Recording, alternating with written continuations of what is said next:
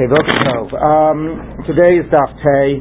We pick up at the bottom of our entitlement that Tanya, right? Is that we're up to, Tanya?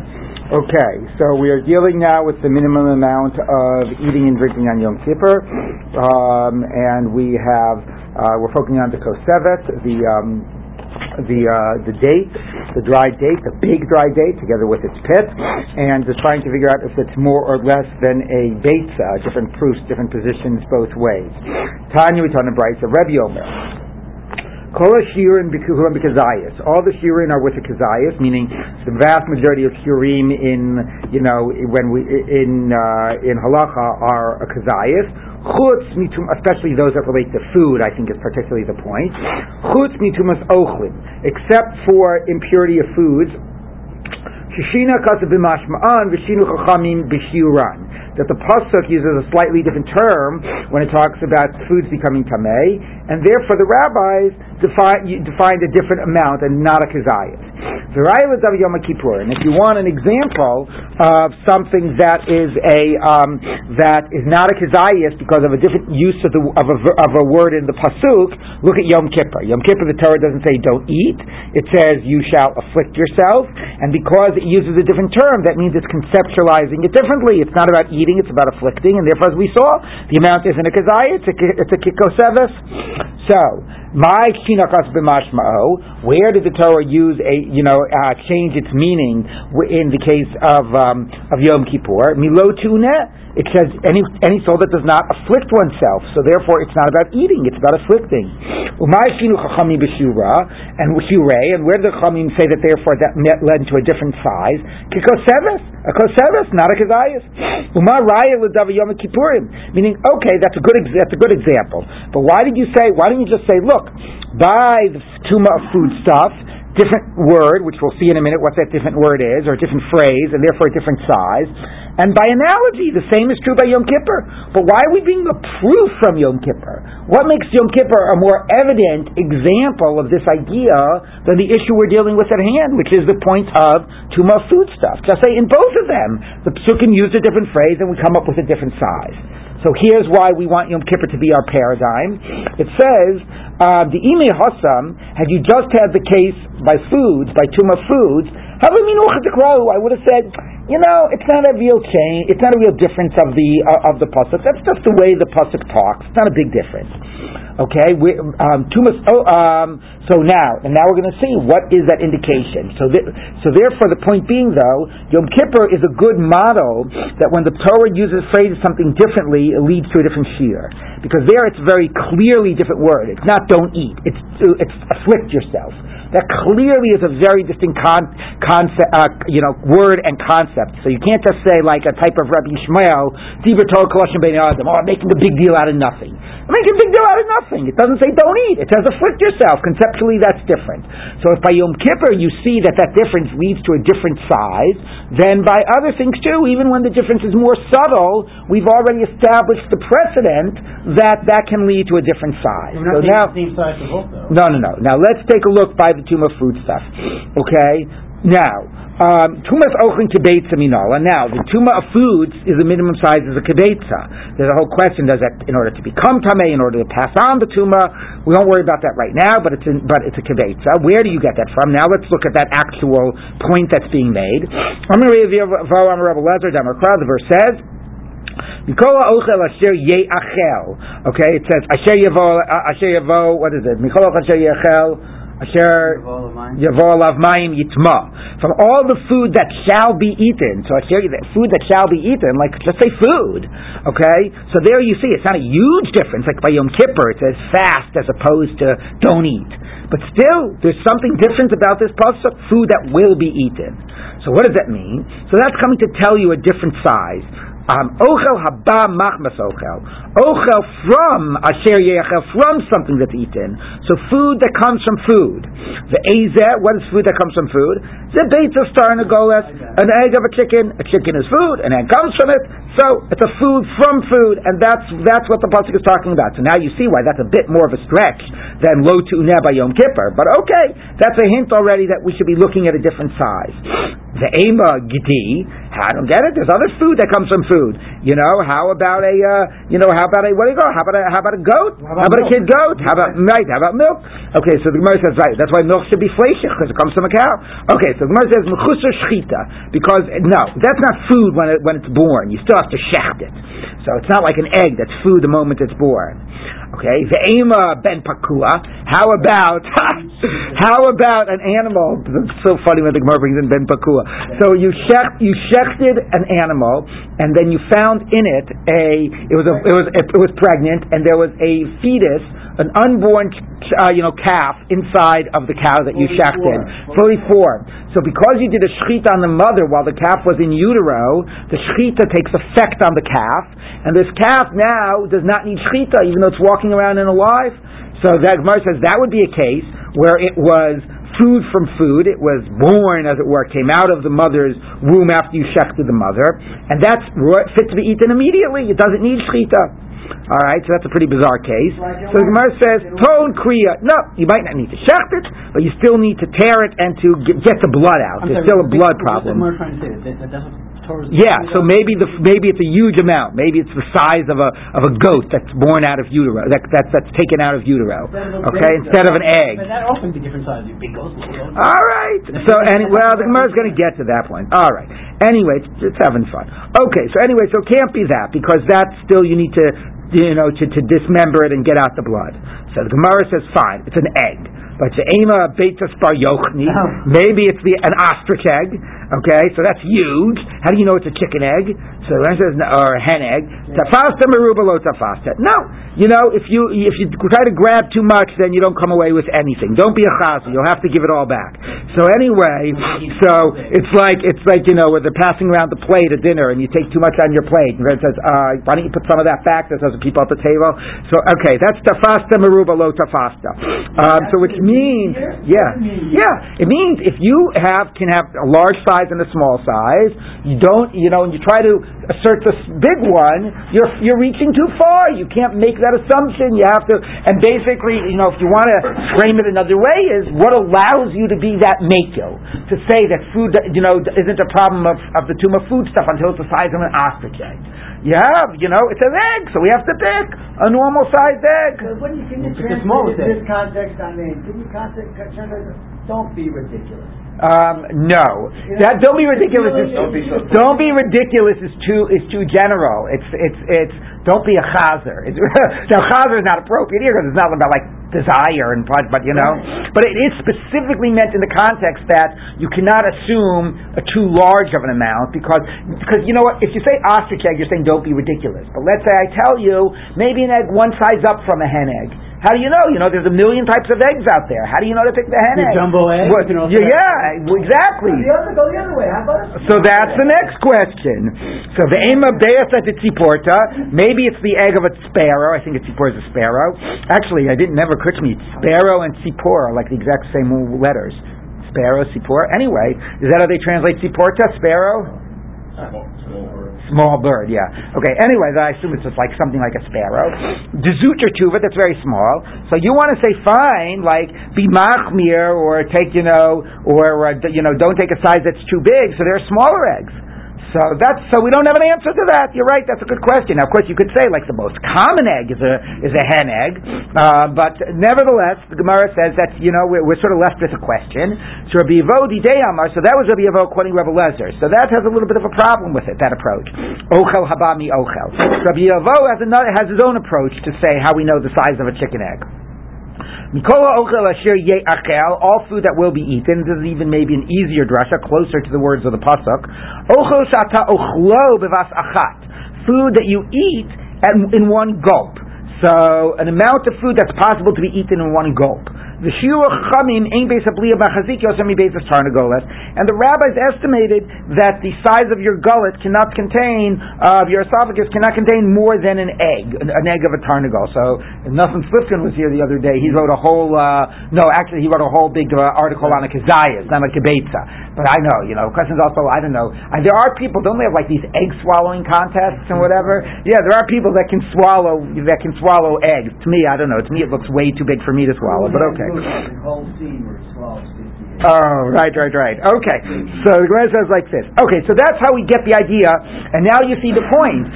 Food that will be eaten is not a huge change in the language of the pasuk, but since we set a precedent from Yom Kippur that a change in terminology is a change in amount, so and there's a real difference: fasting versus not eating, or afflicting versus not eating. Here also that signals a different amount. Yes. You mentioned people that could fit like blood in their mouth. So like, yeah. I believe in Gemara Makos it says we don't rely on like someone that has really good eyesight. And don't, right. So it should. Is that always a principle in Gemara operating? That they yeah. By, just earlier they said we go by a regular egg. We go by a regular. Right. The Gemara never said we go by a regular egg. That that was sort of the answer that was being yeah, that that was fine. that was being yeah, yeah that should have been said. But yeah, I mean it does sound like it's assuming like most people if they if they you know if they make an effort could get an egg into their throat. I don't know how big of the, how big their chicken eggs were. So I don't know the answer, but to me that sounds smaller than ours. And that's what I would guess. But people were smaller too, so I don't know what to say. Mm-hmm. Okay, it's true. I'm a rebel Lezer. Okay. Now that we're talking about sizes and eating, we have a very fascinating next little point. Let's take a Wait, look. we're done, so that we just proved it now that uh, the Gemara is content then. Yeah, that's the that's the drasha, at least according to Rabbi Yafo. I'm a Rebbe Lezer. Ha'ochel chaylev. If somebody's forbidding fat, specifically forbidding fat, because not, you know the most standard non-kosher foods, right, which is like chazer or an animal that's not shechted properly, is only a lav. It's a negative prohibition. It is not an isser And we want to talk about things that you would get kares because that means that if you did it peshoge unintentionally, you would bring a korban. So those things would be fat. I mean, they would come from a normal animal, but but more because you did not remove things. You didn't remove the fat, and you didn't remove the blood. Blood and fat are the two most common ways to get kares for eating non-kosher food. The other way would be chametz on Pesach. Okay, so. What? Even basar b'chalav would only be a lav, would not be kares. Bizman hazeh. So somebody eats chaylev. Chaylev is the classic paradigm of non-kosher food for which you would bring a korban. That's kares. From okay, yeah, fine. Chaylev, but non-kosher animals is a lav. Ha'ochel chaylev bizman hazeh. Somebody eats chaylev nowadays. You have to write the amount. I ate 2.3 grams of chaylev, or actually it goes by volume. So I ate one cubic centimeter of chaylev. Shema Yavo maybe later another bait court will come, the Yarbe B'Shiurim, and they'll increase the sizes. Now, and meaning you want to know, you want to have a record. So when the so when there's a base, the base of mikdash is built, you're able to bring all the korbanot that you were chayav. Just because there's no base of mikdash now doesn't mean you're not chayav in a korban. Okay, so God willing, you should merit, and the base of mikdash should be b- built in your lifetime, and you should bring all the korbanot that you've been chayav so far. So you need to keep a record. So don't just write down in your little pinkas, in your little notebook, right? You know, you, you know the stories of like you know the tzaddikim that would like have carry little notebooks, you know, write down every tiny little thing that they would do so they could do tshuva for. So here, though, the Gemara is like taking for granted that you have a little notebook in which you're writing down the korbanot you're which, by the way, is fascinating. Again, thinking about the larger theme of our Masechet, which, uh, you know, sort of, which I've been trying to bring out an underlying sort of tension, if you would, or you know, competing themes about korban as what you do for sins, as opposed to like tshuva is what you do for sins. So here, it's mentioning, oh, you, you, you know, ate chaylev, write down in your notebook that you're chayav a korban. Okay, but don't just write down I'm chayav a korban, even if you think you ate a kazayas. Write down I ate, you know, 2.3 cubic centimeters. Why? A later basin will come and they'll change the minimum amounts and they'll change the minimum amounts, and maybe you won't be chayav a korban. Maybe you thought you were, maybe you thought you were and you won't. Maybe you thought you weren't and you will. Now, whatever happens about grandfathering you in, you know, that shouldn't be defined by how the halacha was defined at the time you ate it. So let's see what the Gemara says about this. Rabbi but it's, very beautiful what you just said. In other words, it's the anticipation of the ability to bring a korban Yes. in terms of mikdash, but the act of writing in a notebook with scales on both sides the tshuva. Oh, that's ah, interesting. The, the writing is So simultaneously, Right. The anticipation for the future. Right. You're embedded in a tshuva process by writing. Oh, I didn't even connect those two, but that's interesting. But I, I don't know if that's anachronistic, meaning we talk about the writing in the notebook as the tshuva process, but that's an interesting point. point. Okay, if we can if we can ignore the anachronism and then we can literally bring those two realities together, very nice. Okay, uh, thank you for bringing to the surface what was under the what was what I was subtextual that I wasn't even thinking about. Okay, so the Gemara says like this. Um, okay, uh, where were we? Um, the year B'Shurin, my year B'Shurin. What does it mean? They'll increase the sizes. Inema the mechayvi korban akizayis katan. Now, this is an interesting interpretation of the word increase. Well, Gemara will ask about this, but what they're saying is, let's say you mean that they'll say that the minimum size is less. That they'll say that even a small, you know, uh, olive. I mean, how big of an olive? Average olive, big olive, you know, A, double A size. So, okay. So yeah, I went. I, I was just at the supermarket the other day. No, I was at the supermarket the other day, and I said to the store manager, I said, "What is the difference between you know grade AA eggs and grade AAA eggs?" He said, "I have no idea." okay, so I guess, but I guess we should say no. We should say large, extra large, or jumbo. Right? Those are the size of eggs. Anyway, okay. If they say that your own that you chayiv a korban even on a small kizayis, so you thought you would be off the hook, and later on you'll find out that no, actually now we're redefining the sizes, and even that small amount is a small kizayis, and you're chayiv. V'hatanya asher lo yashem. If somebody does a sin which should not be done, and he does it um, inadvertently, um, and he is and he and he and he sins. So we make the drush is the following: Asher lo te'asena. It's a sin that had you known about it, you wouldn't have done it. Okay, so hashav midiaso maybe korban gaso. Person who brings the korban is somebody that would have refrained from doing it had they been aware. Lo shav midiaso. If you would not have refrained, even had you been aware, amy the korban gaso. You don't bring a korban. So here, if you actually, if if it's amount that when you were doing it was below the minimum size, then you wouldn't be a korban because you would not have refrained. Now that's a very bizarre way of framing it. What do I mean? Of course you would have refrained. I mean, didn't we just have a discussion at the beginning of the parak that chasi shir is a biblical concern? I wouldn't have refrained. I mean, it's not point I wouldn't have refrained.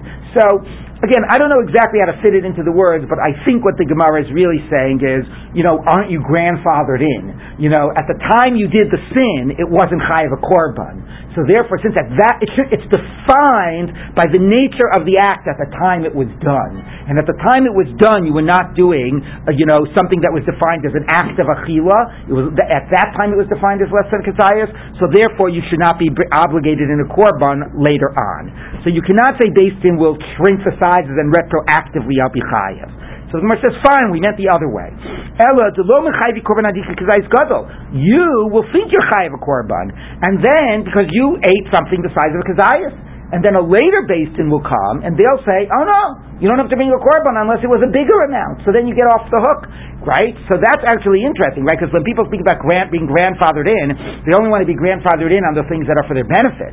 They want to be entitled to all the new rules that help them, right? So, oh, now we've got a new minimum size, it's larger, so actually you're off the hook, which makes sense because you could say, even though I was high of korban then, I'm not going to be allowed to bring a korban now if it's for the sake of something that is no longer high of a korban. Okay, so grandfathered in, you're high, you're high, you know. no, that's grand. But you, I say you don't speak about being grandfathered in for the bad. You'd be grandfathered in for the good.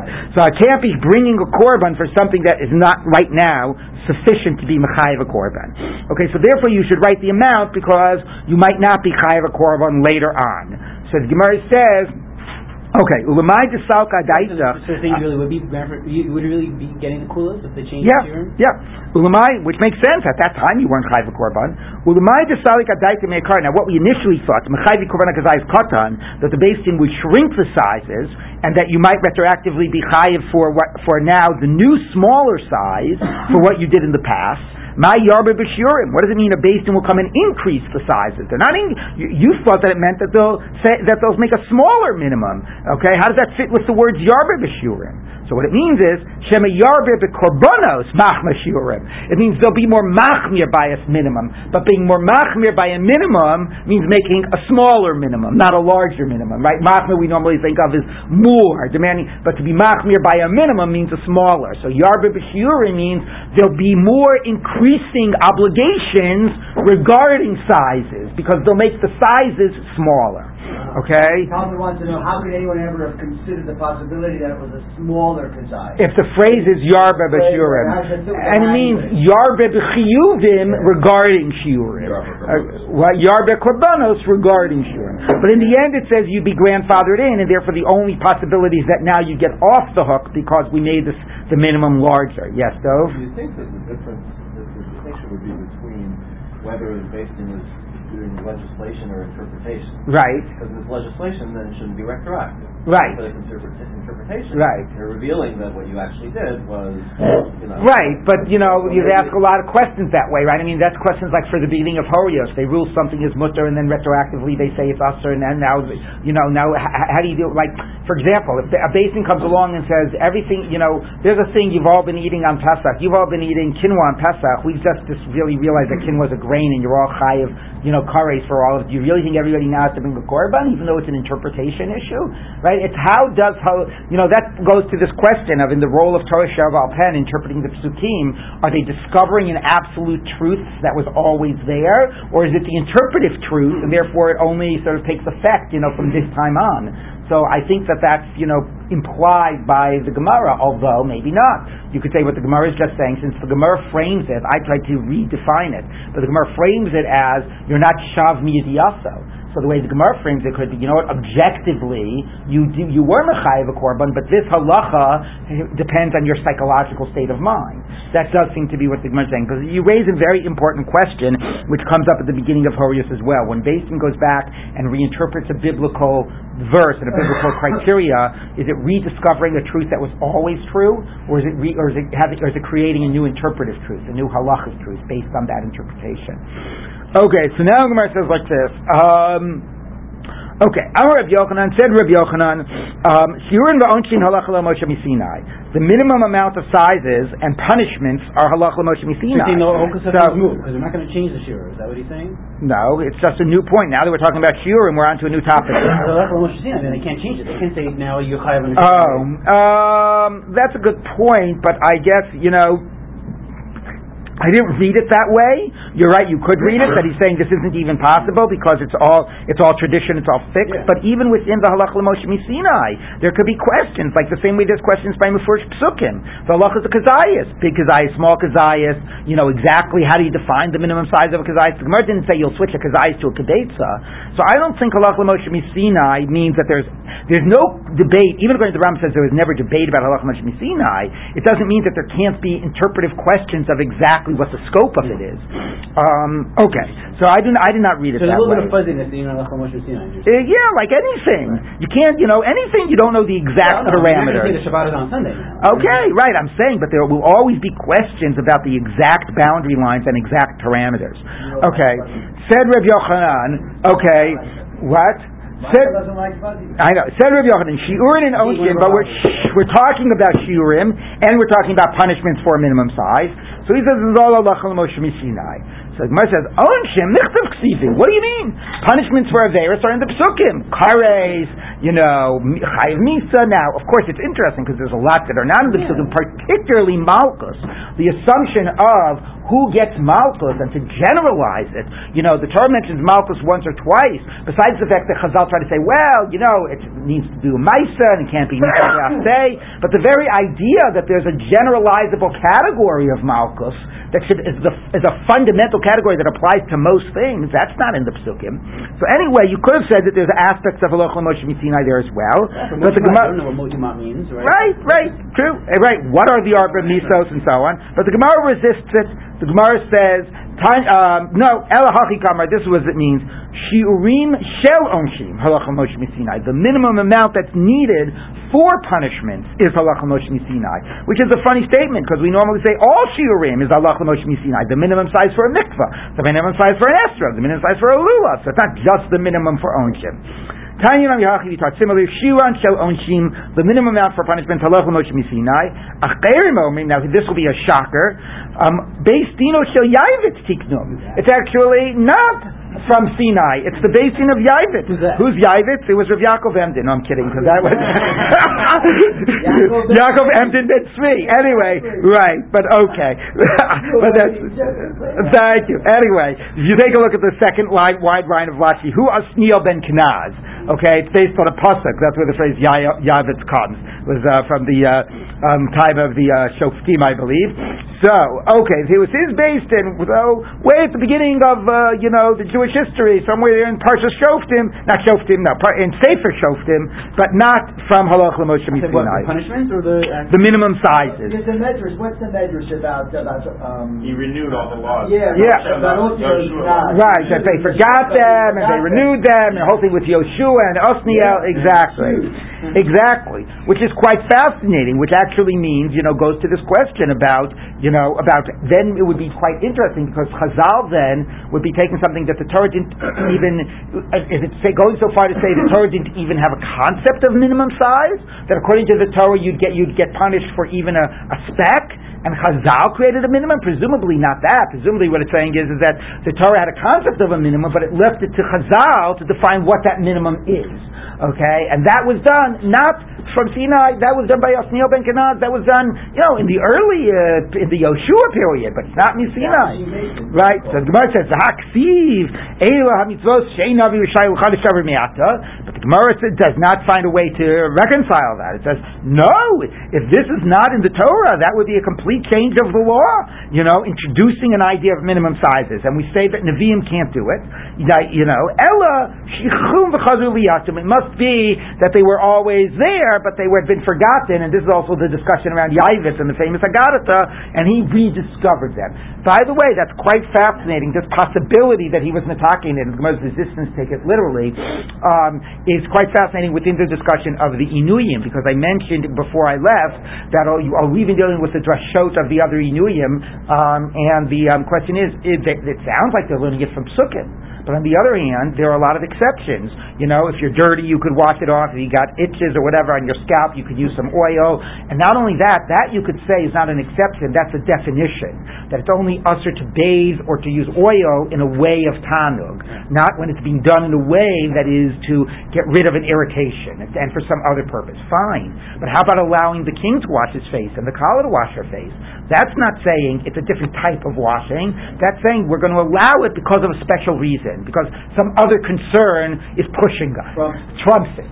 So how would you do that on Doraisa? So based on that, Rabbeinu Tam and many Rishonim say clearly the other Inuyim are rabbinic. If we're going to allow the Kal and the king to wash their face, clearly it's a Drabanan and therefore we can allow it. And other Rishonim say no. The Torah is gives a very basically the phrase is L'masra hakasav elo l'chachamim. The Torah says, you know, indicates that there should be other Inuyim on Yom Kippur, and it basically says to the rabbis, you guys define the terms. So much that you can even define that it doesn't apply when a woman just got married, and it doesn't apply to a king, even though it's the same type of act. You guys completely define the terms, but ultimately, this is a Torah idea of other Inuyim, and you'll work out and define those parameters. So that's, uh, you know, that idea, by the way, it's rare that that, uh, that we've shown, in, you know, you could say that's what happens a lot by Torah Shabbat, we define the parameters. But usually it's assumed not to give as much of a blank check, and certainly not with a sense of overrides, you know, working out the specifics, but in an interpretive process, not in like a freehand process.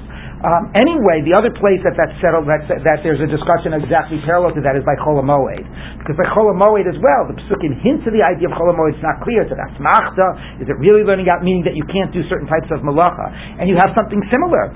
It's not, you know, like Hefsid Meruba allows malacha on Cholamoed. That's another idea, something trumps. How could you trump if it's a Or you Dioraisa? use that example like a guy gets out of jail. He didn't have Right. So a number of Rishonim say, okay, it's Drabanan, and a number say, no, it's Doraisa, and use the same phrase of Lo Masra El Chachamim, which is again more than normal Torah Shabbat, which is interpretive and definitional. This gives you much more of a free hand to define it and allows even for exceptions. So it's interesting talking about that in the context of the Gemara resisting the idea that Osniel ben Kenaz established the Shiurim. Why couldn't you say Lo Masra Kasav El Chachamim? You know? So it's interesting when the Gemara is prepared to say that and not prepared to say that. Yeah, for, for yeah. Do you think it would make more sense for Otzniel to attack in the minimum shear because he's in Israel? right. You could say this knowledge knowledge. Right, but a lot, to do it in true, but a lot of this, that we're reading the Bavel, Bavel, but you know, a lot of these statements, like Reb Yochanan's statement about Halach Moshe Sinai is in Israel too. You know, so a lot of, uh, and certainly all the Tanaitic stuff is coming from Israel. So maybe yeah. for me, but I I still don't fully grasp. Maybe there is a difference, difference between saying that something's a Chalom Hashem Sinai versus Torah Shabbat Peh. Halacha Moshe Sinai basically means it's not based on interpreting a pasuk, and it's just a Masorah, whereas Torah Shabbat is in the context of interpreting, and all, and according to the Rambam, it specifically is not that the that the content was handed down, but that we used our interpretive, uh, you know, skills to derive the content, as opposed to Halacha Moshe Sinai, where it's the passing down of content, not in the, and it's not connected to a pasuk. Okay. Amar reviewed, and Rambam claims that there was never a machlokas about that, but, but uh, the evidence is against that. Okay, Hashosim lukmas. If you drink the fill of your cheeks, um, that's the minimum amount. Yeah. Um, Amar Rav Yud Amar Shmuel, lo mali lugmav mamash, not literally the fill of your cheeks, which presumably would mean like both cheeks, you know. Ella, kol she'ili yisalkenu gutzad echad v'yeyorek mali lugmav. If you moved it all to one side and it looked like the fill of your cheeks. Now, I don't exactly fill of one cheek. Yeah, you say, I don't exactly get the terminology, meaning not literally the fill of your cheeks, move to the side so it looks like the fill of your cheeks, meaning it's the same plural, male lugmav, not lugmo, but presumably that's what he means. That it's not like it's so much that both your cheeks are puffing up, you push it to one side and one cheek puffs up. Okay, which is a chumrah. Even that is considered a minimum. The hanan tanan malay lugmav, it's a straight, the fill of your cheeks. Ima kim malay lugmav, like the fill of your cheeks. Meisvei, I'll ask you on this. Come Yishevi Hechayev, we have a brighter. How much would you drink in Bechayv and Yom Kippur? Bechami Yom Revius. Revius, which is even well, we'll see how much it is, but it's three three and a half ounces. We'll see in a minute. The fill of your cheeks. The kim lugmav, which is presumably like we were interpreting malay lugmav. The enough to swallow, like one swallow worth, swallows worth. So anyway, so you see it says malay lugmav. So the Gemara says, "Mi adiva mi masnisen." That's how is that a bigger proof than our Mishnah? Dukimna kidei that we explained Male Lugmav meant like Male Lugmav, so that it appears like the fill by moving it to one side. Hachanami kidei So here say the same thing. No, Gemara says you can't do that. Eliezer, but that's what Rabbi Eliezer says. Kim Male Lugmav. So Male Lugmav must mean literally the fill of your cheeks. So Rabbi Eliezer is the one who's saying like the fill of your cheeks. The Gemara says no. Ika mali lugmav dachuk. No, the difference is is whether you are basically, you know, um, you know, really like is it like really, really puffed up your cheek, or is it just a little protruding? Okay, but they're both saying basically one, side, not both cheeks. So the Gemara says one minute. Masculine Rav Hosea. Rav Hosea says one minute. If you're saying one cheek, in Cain, Two cheeks, Beis Hillel is more makil, is more than a revius. But one cheek is less than a revius. So Beis Shammai, Beis Hillel is being strict. Right? Beis Shammai says you don't transgress until a revius, and Beis Hillel says even one cheek, which if it's one cheek, one cheek is less than a revius, says the Gemara. So the Gemara says, Amalei, he said back to him, no, Ti itchil ba'og melech habashan itchil. So that's a great line. the Gemara, you know, imagine has a sense of humor. The Gemara is implicitly assuming that as opposed to the idea of a koseves, right, which is described by something outside of you, mali lugmov is described by your, your cheek possessive, and that each person it would be different, and that well, not of course. Since when do you have a shear that changes by the person? All right, you would have said you could have said an well, but say the same by food. No, by food it's an objective amount, no matter how big the person is. By right. Right. Normally we go by averages, even exactly things that measure something on a person. In Amma Tevach we go by an average. By the food of Yom Kippur we go by a, a universal, I should say, which is a kosevet. Here the Gemara is assuming we go by your particular size of your body, size of your cheeks. So if that's true, so then sometimes the the fill of a cheek could be bigger than a revius. If you're a really big guy, which the Gemara describes by saying Og Okay, but if you're a big guy, you got big cheeks. For you, Beit Hillel would be a kula. So the reason it wasn't said Beit Hillel is a chumrah is because we were thinking about a big guy, which is a funny point, because normally we think about an average guy. Which, by the way, this is very important. This means, because what is Malay Lugma on Yom Kippur? You know, and it's important when there's circumstances that you tell somebody, okay, you can drink, but do it b'shiurim, you know, do less than the minimum amount, and, you know, sp- spread it out so that the, the separate minimums don't combine. So how much do we assume is the minimum for drinking? According to this Gemara comes out that at least the average is less than a revius because it assumed Mali Lugmav was less than a revius unless we were talking about a big guy. Okay? This is saying that, that when Beit Hillel made a statement, he was thinking about oh. Exactly. He was thinking about a big guy. Let's put it that way. The Havi Beit Shammai Luchoma. And with a big guy, Beit Shammai is more machmir. Okay, so now we get to this question. Now the Gemara sort of re- wakes up and realizes, what? Really? The Malay Lugmav is you specifically? When do we say that? That a shear is about you specifically and not about some universal. So Maskiv were Rav Zera. So, so what? what? Uh, that's not his name. Shir. Anyway, Maskiv were Rabbi Zera. Rabbi Zera asked, Why by eating on Yom Kippur, everybody is measured by the same size of the date? And why is it by drinking? You've now implicitly said that we go by each person's own per, own personal, you know, size. So how come it changes? So I'm Abaye, so Abaye says, Kim Rabbanan the rabbis established that the size of a date, that much will sort of put your mind at, at ease, meaning will somewhat abate your sense of, of affliction. But less than that, not regardless of size, that's a, that's a universal, that that will impact your state. But by drinking, by drinking, only a, only a size proportional to you will, will lead to a yishuv hadas, an abating of the affliction. But if it's the size, but if it's your, if it's the size of your friend's cheeks, that won't. So somehow his answer is the rabbis know. They know that when it comes so to eating, are you, well, wait, we're going to we're going to keep on going. The rabbis know when it comes to eating that the same minimum amount will have this will have a, will have a, an impact, not satiating, but it will abate the affliction. It'll have an impact you know, equal regardless of size, whereas drinking, it depends on the size of the person.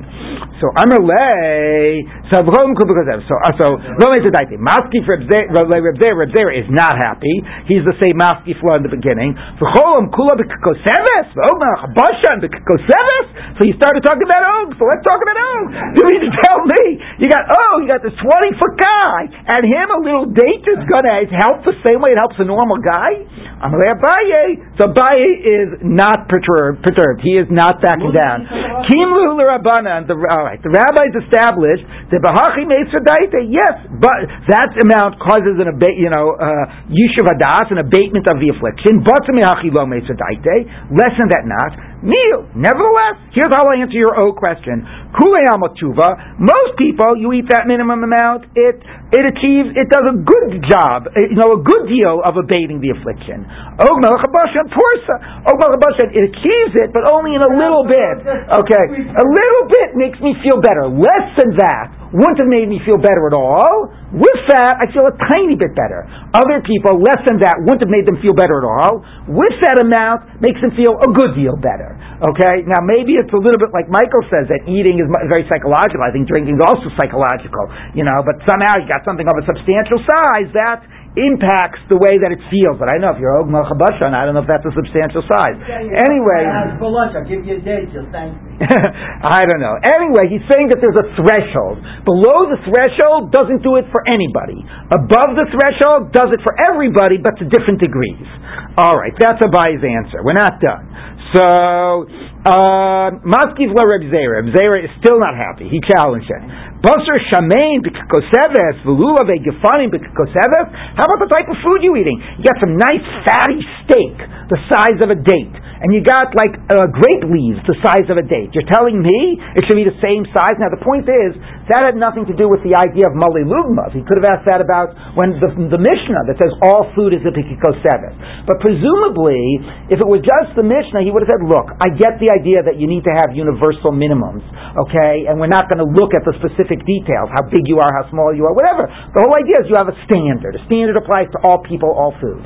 But as soon as you are like there's a chip in, a chink in the armor, as soon as you're saying that really we're not looking at universals, it really matters in every case how it affects the person, and Mali Lugmav is going to vary from person to person, then you've destroyed the whole system. Then how do you ever have a universal? Then every, it should, should matter what type of food you eat. Okay, very good question. So let's hear his answer. Amalei Abaye said, you know what's coming. Abaye says, Kimu Rabbanim. Yes, the rabbi has established the Bahachi Mesa There's a threshold. That amount, no matter what the food is, with that amount, you uh, it, you know it causes an abatement of the affliction. Less than that, nothing. That amount, yes. Less than that threshold does absolutely nothing, regardless of the food. Meal, once you hit the threshold, Basar if you're eating good fatty meat that does a lot, and funny porsa, and grape leaves are very little. So basically, Abaye's answer is, you know, which is, yeah, it is true about this. This minimum is true for every person. Okay, it's just that this is what the rabbis know in terms of how that this is that this happens to be universal, happens to be true for every person. Whereas by drinking, there's a difference by each person. Rava. So Rava asked. Now, okay, so that's the end of that discussion. Okay, so it's really quite. I mean, well, well, well I mean, we're going to we have a related point in a minute, but the point is, so this is really a fascinating thing, right? When else do we have that by a shear you go and by each individual? The whole idea of a shear is a universal. And as soon as now, if you would have said just halach l'moshe misinai, fine, that would have ended the conversation. But if you're going to say the idea of going by a different size for drinking by each individual is because of how it impacts the individual, then you understand what Rebbe Zera's question and how do we ever have these uh, standards and minimums? We should always say that by each individual it won't have the same effect if you're big, if you're small, what you're eating, and so on. And the answer of Abaye, uh, you know, you can decide, you know, does not seem to be fully satisfying. To not to make a pun. Yes. I, I actually see this as like a, a hugely important machloket. In other words, Abaye is constantly coming back and saying that the nature and authentic meaning of religious experience has to have an essentially subjective and dimension to it within an objectified framework. Mm-hmm. And that type of subjectivity is um, completely contiguous with the nature of the mitzvah and the experience. Uh-huh. And and Reb Zera is saying, no, you have to have objective standards. Standards. We hear this discourse all the time. Right. Right. standards. Everyone's got to measure up in the exact same right. way against the standards. I think there's something. So thank you. That's a very good point. Meaning, meaning Abaye's assumption that that I mean, which is sort of you know, which is it's, it's, it's anchored in the statement about the Male Lugma, but his assumption that yes, it does actually work for every individual is a very powerful assumption. But he has to do a lot more work in bridging the gap between that assumption and the reality of objective standards. So that's why, right, his closing of the gap is harder to buy, you know, to, to buy into, but the assumption he's working with is a very powerful one. So I appreciate that. That's a very good point. Yes. Do you think Kimul Rabban means the rabbis established or the rabbis knew mm-hmm. something? I think it means more they knew. Yeah. I think it means that context means like you know they, they knew, but it's an, uh, by the way that is a good point though. Yeah. The Kimahula Rabbanon, Yeah. as opposed to our whole assertion before about Halacha Moshe Sinai and not allowing it to be Asniel Ben Kenaz, right? Kimahula Rabbanon suggests that the rabbis, you know, uh, evaluated something and established and determined. But how about the Gemara even earlier when it says Ochel Asher Yeachel and it says and the rabbis established you know, B'shir Chamin She'ein Beis Machzekes, which shows a rabbinic input in determining what those sizes are, which then raises the questions about the Gemara's mm-hmm. resistance by Asniel Ben Kenaz. Yes. I mean, you do have some subjective shiurim, like the chafina, right? I don't think so. Whatever. That's more of an act of chafina and whatever. I don't think that that's that that that's as relevant to the universal issues as this. Okay. Rabbi, Yeah. Sitting in a sukkah? It's the size of you. Yeah, that no, we don't we don't go. We say Rosha Varuba, but we define that. Well, the act of sitting again. If you say you got to put your body in, that's not a shear. A shear is something that translates into, you know, a quantity, a minimum amount that can be measured, not the act. You have to get your whole body into the water of a mikvah. That's not a shear. The, the shear is how much water do you need. So the size of a sukkah to fit Rosh Varuba of a person is an average person, is not each person individually. Okay, let's go. Now the Gemara is going to have a similar questions about being things being consistent. Maskif la Rava. So Rava asked. Um, Kazayas is the gear, so let's say Kazayas pras. Did I skip a line? Okay. Chatzi pras pras. So Rava says, I don't get it. Or some actually have it, or some have a gear, I think, Kazayas b'chteachilas pras and Kosevis b'chteachilas pras. Meaning, uh, no, I'm sorry, I did skip a line. Going back to, right, I, I, there's another Rava that's just like it. Maskif la Rava. Kazayas b'chteachilas pras and Kosevis b'chteachilas pras. Rava says, I don't get it. Right? When you have foods that you that you combine an act of eating by a forbidden food, eating a kazayas over the time it takes to eat half a loaf of bread, which is basically about eight or nine zasim. It's it's one it's one meal's worth. Okay, which we normally say is around five minutes. Some people say more, nine minutes, whatever. Anyway, that when the minimum amount is a kazayas, we say if you eat it within that period of time, achilas pras, eight or nine minutes, it's like one act of eating. So how can we use the same minimum amount of time when we're dealing with Yom Kippur and a kikoseves, which is a date? Right, which is like twice as big. Maybe that should combine over twice as long of a time. Why does it also only combine within nine minutes, which is a very important kula, right? Which means that if you have to eat on Yom Kippur little by little, then you go by, you know, after whatever, five minutes, nine minutes, you can eat again. So why is it the same amount of time? If it's a bigger size, it should be more time that it combines. So Abamale Abaye, so Abaye is back to his answer. Kim Lula Rabbanan, the rabbis have it as a, you know, know it. Eating done within that period of time of Achilas Pras causes you to settle your mind, abates the affliction. More than that does not, even though you're eating more than a Kizayas. So an act of achila is defined by that amount of time, and achieving and abating of the inoi is achieved in the same amount of time. The rabbis know it. Maskiv la Rava, so Rav asked again, kizayis or koseves b'chtechilas pras, chati pras b'chtechilas pras. There's another time with echilas pras. If you eat tame food, it makes you tame. Now, normally, tame food cannot make a person tame. Okay, tame food can only make like kudshim tame. But according to the rabbis, if you eat a half of a loaf worth of tameh food and you put it in your body, it will make you tameh. Eat a half of a loaf over how much time? Over the time of eating a half a loaf of a ktechilas pras. Okay, so I'm sorry, that's a half of a uh, a chatzi pras, half of a half.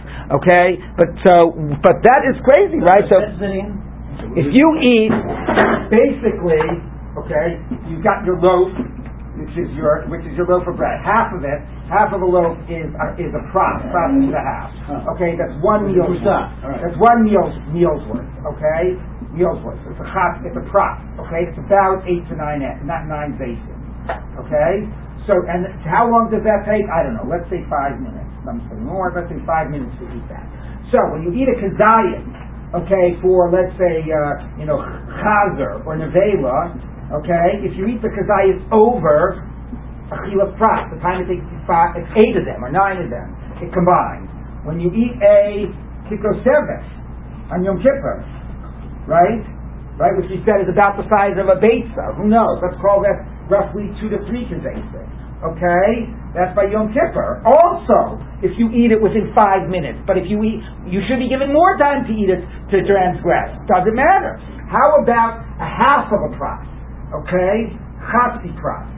Okay, it's a half of a half of a loaf, which is basically, let's call it four zaytim. Okay? Now, if that's tameh, and you ingest that, okay, then you become tameh. Also, the time it takes to eat the full pras. Okay, the time, you know, the same five minutes. How come that is?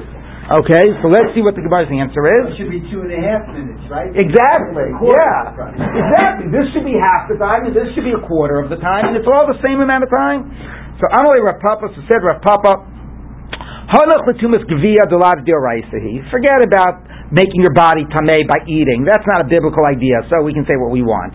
Miyamar Papa Hachi, does Papa really say that? Vaksiv, doesn't the verse say,